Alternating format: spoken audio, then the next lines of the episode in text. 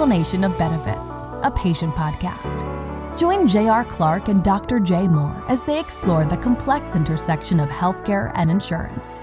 Whether you're not sure about the difference between a premium and a deductible, or looking for expert insights on the future of employee benefits, everyone can use an explanation of benefits. Now, here are your hosts, Dr. J and JR.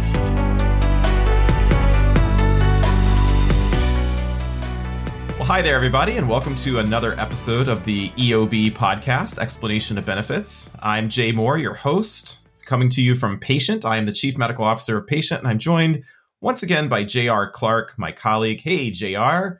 Hey, Happy Jay. Day. How you doing? Happy day to you as well. I've Nice- been nice uh, and vague.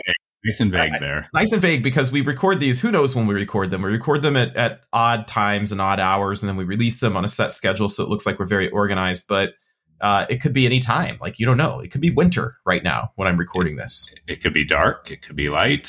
It, any options available.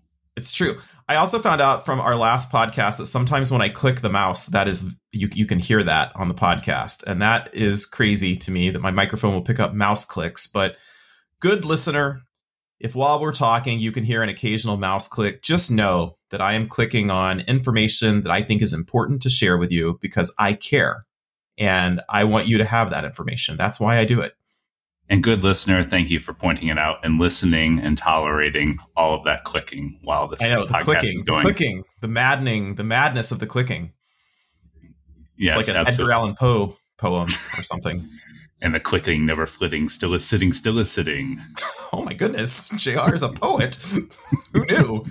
They teach you poetry in actuary school. Yeah, that's right. You've got to memorize the Raven. This is the best intro we've ever had. Um, today, we are going to continue our conversation about the Affordable Care Act and its impact on the world of insurance. If you have not listened to our previous episode, please go back and do that because that's where we give the introduction to the ACA. And there were a few things that we talked about that the ACA did with insurance that had never really been done before, and it really changed our business. And JR, can you uh, remind me a little bit of what some of those things were, just by way of uh, summary and synopsis from our last conversation? Yes, three core items, Jay. First one was medical loss ratio, which said that, you know, for a small employer or individual, that 80% of the money that they collect in premiums has to be paid out in claims. Uh, second one was guarantee issue, which means that anybody who wants to be able to buy insurance uh, has to be sold insurance.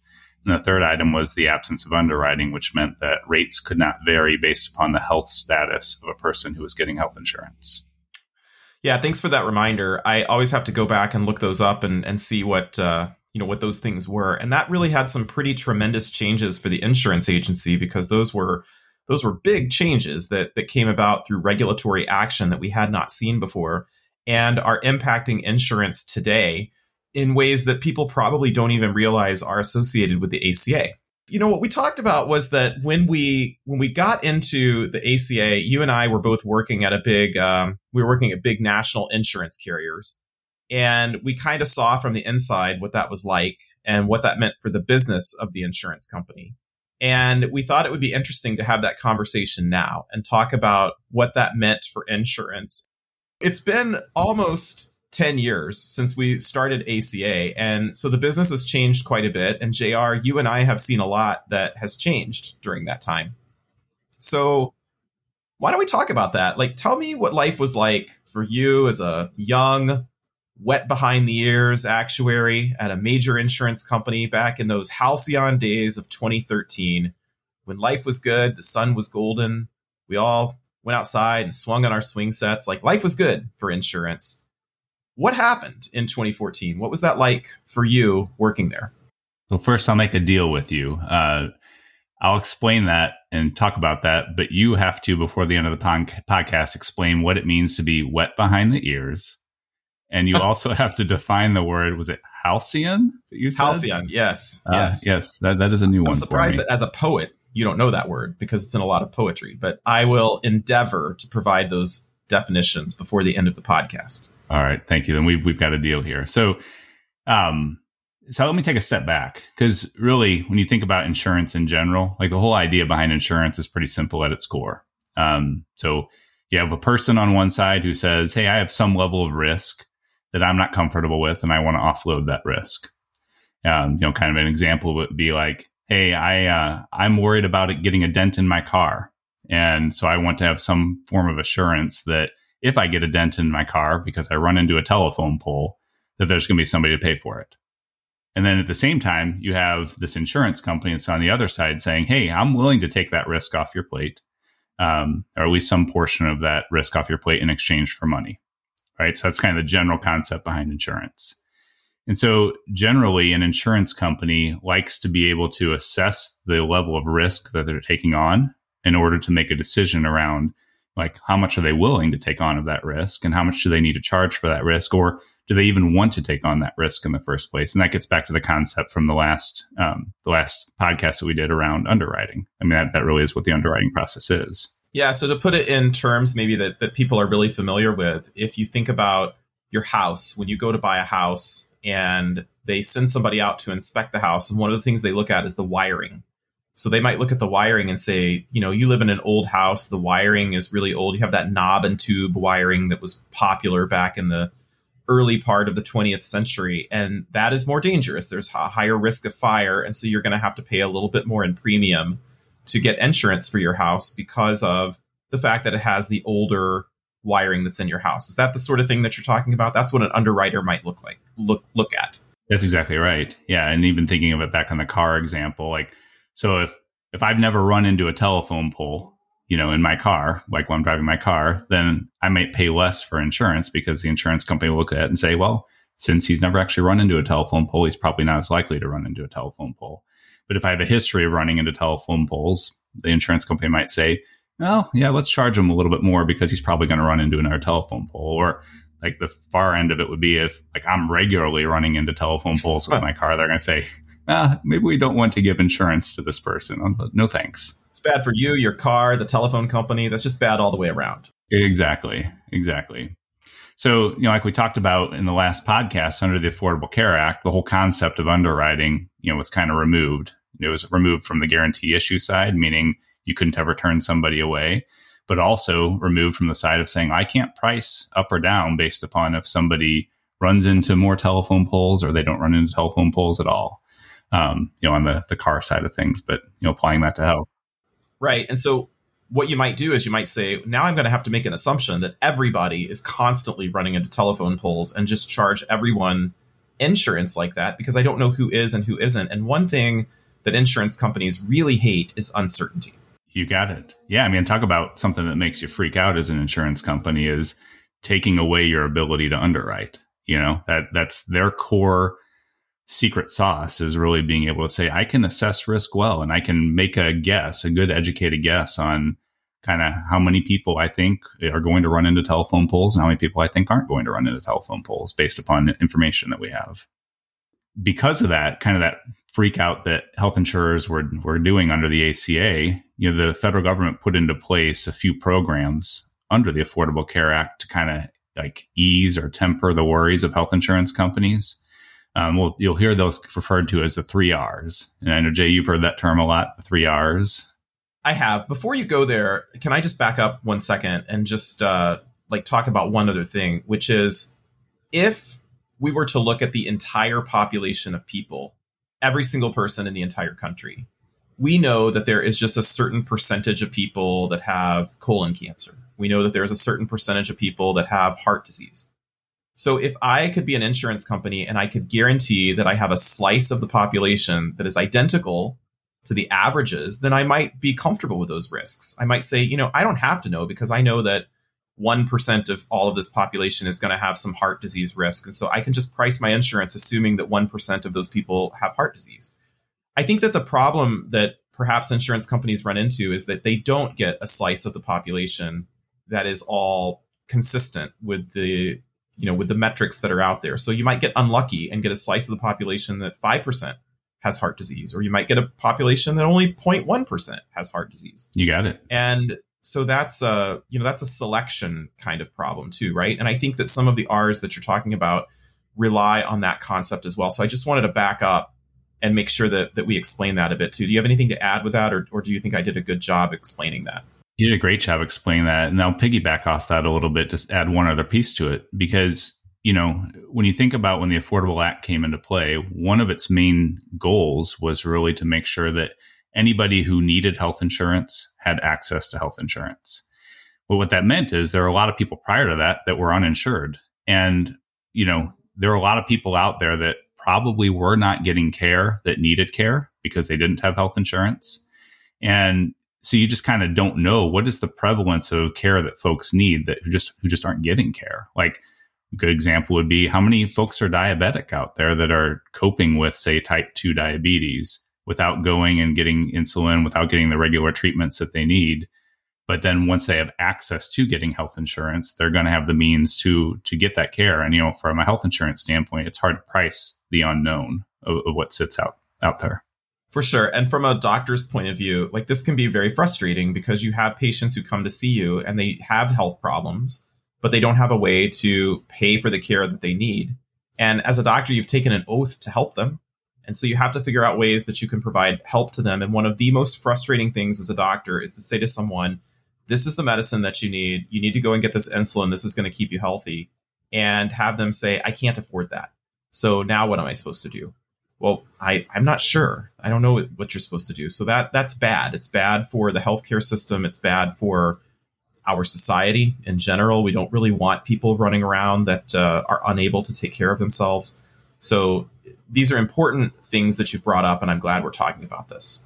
Yeah, and I think Jay, that's a you know that's a future episode that we should do is really talking about you know kind of what is a what is a good estimate. I know there's like there's not a lot of information out there around this, but what what would be a good estimate of how much does care cost earlier versus how much does care cost later? Yeah, I think we could we could look into that and see what we can find about that. So I'm sorry, I got you way off track with the three R's. That's what you were talking about before I rudely interrupted you. Um, so let's get back to that and and have you uh, tell us about those R's and how those were meant to solve some of these problems that we've identified. Yeah. So so the first of the three R's is called risk adjustment. And this was a permanent program that was set in place at the beginning of the Affordable Care Act. And so what it effectively did was it said, hey, you know, there's some average health status or average risk of a total population that, that we'll see. We don't know exactly what it is yet, but when we get everybody involved in, in buying this insurance, we'll see what that average risk is.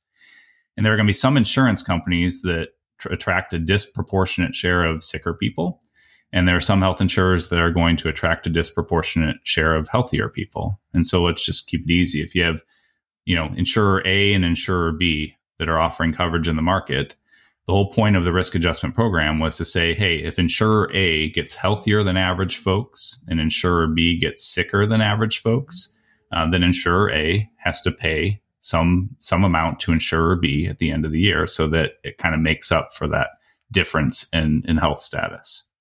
So kind of back to the whole hitting a telephone pole example. If, you know, one insurer picks up everybody who runs into a whole bunch of telephone poles and the other one picks up all the people that don't ever run into telephone poles, well, the insurer that doesn't has folks without running into telephone poles has to pay money to the insurer that gets a bunch of people that do run into telephone poles. So this is kind of a fairness metric. This ensures that the insurance companies are they they have a better shot of having a level playing field for the slices of patient population that that they have. Yeah, yeah, and and on that note, the whole idea of the program, and I should mention it's split up by state, um, but the whole idea of the program is it's net neutral. So you know, one company in the market that has a million dollars of excess, they have to pay that million dollars out. Then there's another company that's deficient a million and is receiving that million dollars. So that in the end, it's kind of all net neutral. Right. And so, from a practical standpoint, the way that this risk adjustment works is in the doctor's office when I see a patient I take notes and I say what problems the person has. And then I submit a series of codes that goes off to the insurance company that describes what problems th- those people have. And for those of you who understand medical coding, these are ICD 10 codes that are being sent in that says this person has diabetes, this person has heart failure, this person has chronic headaches. And each of those is used to establish a risk profile for a given person that might have insurance with a company and then all of those risk profiles are added together and then divided to give an average risk profile of all of the patients that a particular insurance company has as customers. And then those risk numbers are compared one company to another. And that is what determines who becomes a payer and who becomes a receiver under this program. So that's really the nuts and bolts of how this information is captured and how it moves back and forth between the different companies. Yeah, you explained that very well. Let's move on to the second one, which was reinsurance, second R reinsurance. Um, it was actually a temporary program that was installed into the ACA, you know, with the idea that, hey, let's stabilize things at the very beginning to account for folks that maybe are going to be very high cost that we don't quite know about yet. And so the program was set up intended to be run for three years, so 2014 through 2016. And it was a program where, you know, effectively the federal government said, hey, we're going to set a pool of money aside that we're going to collect from all health insurers, all, you know, employer groups, everybody who pays to insurance is going to pay a fee every single month for every person that's insured. We're going to put all this money into a bucket. And then any any health insurers that experience folks that have high dollar claims are going to get some reimbursement for those high dollar claims. So the program, you know, actually the federal government collected $10 billion for it in uh, 2014, and I think it was 6 billion in 2015 and 4 billion in 2016. Where did that money come from?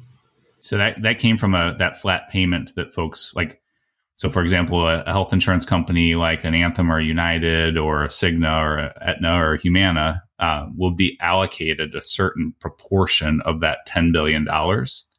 And they would in turn charge all of their employer groups. So whether it's a small employer or a large employer and all their individuals, actually, I might be wrong on that. It might just be employer groups that funded it. I don't actually remember that side of it, but certainly all the folks that were insured were contributing to this big fund for reinsurance. Okay. And and the idea behind it was that they set a threshold. And initially it was $45,000 where they said, Hey, if an insurer experiences somebody who is, is having a, um, a cost that's greater than $45,000 for a single member, then we're going to reimburse for a certain amount above that $45,000 back to the insurer because they're experiencing this kind of adverse, adverse impact of a person on their books. So this was a way to try to account for outliers that might appear in a particular plan. So that if we had someone that we didn't expect, you know, so, so you get the person who is relatively healthy and then they have a bad diagnosis, a cancer diagnosis that comes out of nowhere, and suddenly they they need a bone marrow transplant. And that expense runs up to a quarter of a million dollars. So you get a few of those, and that can very quickly take the insurance company and put them into a state where they're no longer profitable, which is bad. And that might be a reason that the insurance companies would not want to participate in the ACA. You got it. So this was put in place as kind of insurance for the insurance companies, a way to help backstop some of the losses that they might have with members that came along that were high expense. Yeah, that's exactly right. And the idea behind it is actually, I mean, it's a pretty legitimate idea, um, legitimate enough that you know, at the end of the day, even after after the program expired, a lot of states went back and enacted their own versions of reinsurance to help stabilize the ACA market for their folks. Why do you think that the reinsurance program only lasted three years? That seems to me to be something that would last a long time. So why was it considered to only be a temporary program? Well, so I have to give the caveat on here that this is kind of what I the way I always interpreted it. I don't know if this is actually the right right answer or not. But right, you're not a senator, so you didn't yeah, exactly. write the program. I w- I wasn't uh, behind the scenes and all. I mean, I'd, I'd, vote for you though. Just to be clear, I would certainly. You know, uh, if Jr. was on the ticket, you'd have my vote, my friend. So thanks, buddy. I'm I'm uh, like one, you know, millionth of the way there. Uh, um, but you know, my take on it was that you know, really there was apprehension around the whole idea for insurance companies to be insuring people who formerly weren't insured. And so the design of the program was really around how do we make sure that uh, as the federal government that we provide programs that cover for unanticipated um, claims costs of people who were, were not in the system before. I see. So this is kind of that pent up demand problem that people were worried about, that people who had not been insured before would jump into the program and suddenly need lots of care or have problems that were previously undiagnosed that suddenly became diagnosed. And again, uncertainty. This is a thing that insurance companies didn't like. And so there had to be something put in place that gave them a little bit of certainty on what would happen if that was the case. Yeah, that's right. And, you know, the idea behind this is, I mean, it's pretty legitimate. I think across the country, we've seen that it's legitimate by the fact that there are a lot of states that have enacted their own versions of this program for the individual ACA marketplace. And typically when it's enacted, you'll see that the health insurers that are, are offering coverage are able to offer lower premiums because the program's in place. Well, that's great. Thanks for explaining that to me. And then I think that that's two of the R's. So we have one R to go. Is that right? Yes, one to go. And you know, this one got this one got interesting. uh, so the third R was was risk corridor, and the idea behind the risk corridor program was really, I mean, I'm going to way high level this, but the idea was if any insurance company makes too much money, they were going to have to pay a portion of that excess back. And if any insurer lost too much money, they were going to get some form of a reimbursement for the amount that they lost. So effectively, what it was was kind of this true backstop on the financials for an insurance company that was willing to offer coverage. And so I think the initial thought on it was that you, in any, like in any market, you can have winners and losers. And the initial thought was you're probably going to have a pretty even number of winners and losers. And the amount that the winners make is going to probably be equal to the amount the, the losers lose. But in reality, it didn't turn out that way. So, just to give an example, in 2014, I think these numbers are final. Um, you know, the risk corridor claimants, like the the insurance companies who said, "Hey, we're raising our hand. We lost a lot of money." Uh, there were like almost three billion dollars worth of claimant dollars there. Companies that said we lost a lot of money. We need some reimbursement. That's that's billion with a B billion with a B. Yeah. And on the other side of it, there were only about, you know, mid 300 millions with an M uh, worth of excess dollars. So it did not end up being a net neutral. There were way more insurers that lost money in aggregate or lost beyond that corridor amount uh, than what was anticipated. And so as a consequence, um, you know, I think there were some ensuing rules or laws or changes that happened. I know there were a lot of court challenges on this, but but effectively what ended up happening is that a lot of insurance companies did not end up getting reimbursed for their losses. Yeah, and that's why we saw in those early years that there were insurance companies that were formed and tried to come out onto the exchanges with ACA products and failed in those first 3 or 4 years. Yeah, that's a good point because I think and again, I might not be exactly right on this number, but I think there were something like uh, 23 insurance companies that were formed, like they call them co-ops, and they they offered insurance coverage under the ACA. And I think to date there might only be like three left in existence, and the rest yeah. have have gone under. It turned into a quite risky business and something that was very difficult for people to do. And a lot of these co-ops were companies that were formed by people who were not traditional insurance companies. So these weren't the Uniteds and Aetnas and Anthems and Blue Crosses of the world. Like these were hospital companies and doctor groups and state co-ops that would get together and form companies to try to insure because the idea was, hey, if we can go out and we can create an insurance product that's not so profit driven, perhaps we can create something that is less expensive and will provide a better, better product for others. And unfortunately, in a lot of cases, those experiments did not really go that well. Yeah, yeah, you're right. Yeah, and I think, um, I mean, man, Jay, we could go on and on and on around a lot of other avenues that this could head down. Um, maybe in the interest of time, why don't we call it for this one and start? So we'll, we'll do a fourth path. R, which is wrapping up. Is that uh, is that what we'll have here? So with the, with the silent W, yeah, that's right. I, you know, and I do owe you a little item here before we finish. So I, you know, when you asked me, you said you didn't know what the word halcyon meant uh, at the beginning of the talk today, I was like, uh oh, because it's like one of those things where you use this word and then you're like, what if I'm wrong about this word? And I've just been using it wrong this whole time. Uh, so I looked it up. And so the actual definition of halcyon is uh, denoting a period of time in the past that was idyllically happy and peaceful. Wow. So yeah, that's, I was talking about the halcyon days of insurance pre ACA. And I think the other thing was wet behind the ears. Like, really, you've never heard the phrase "wet behind the ears"? I have not. I have not really? heard that. Yeah, okay, well, wet wet behind the ears means uh, somebody who's naive um, and you know young and inexperienced. And so I was uh, I was making a reference to your relative youth back uh-huh. in the uh-huh. days of 2014. But uh, I think the fact that you don't know the phrase "wet behind the ears" means that you're kind of wet behind the ears. I, I think you're right. That's inherently the. Uh, uh, uh, so I did just get a message from our fine producer uh, Ryan, who went to a, a, pretty good school of journalism at the University of Wisconsin. I mean, it, it's not as good as the University of Missouri School of Journalism, but it's it's pretty good. Um, and what he said was that uh, the idea behind wet behind the ears is that it's the last place to dry on a newborn calf or colt. And if the calf is still wet behind the ears, it means it was just born. Ah, look at that. Seems like something that um, that a that a Wisconsin guy might know because they have a lot of dairy cattle up there. I understand. Well, thank you, Ryan. I just lost all of our Wisconsin listeners, didn't I? Like every every Badger in existence just turned off the podcast. If you just say "Go Badgers," you'll correct yourself there, and it'll be fine. All right, all right. Go go Badgers. Yep. There you go. Perfect. There we go.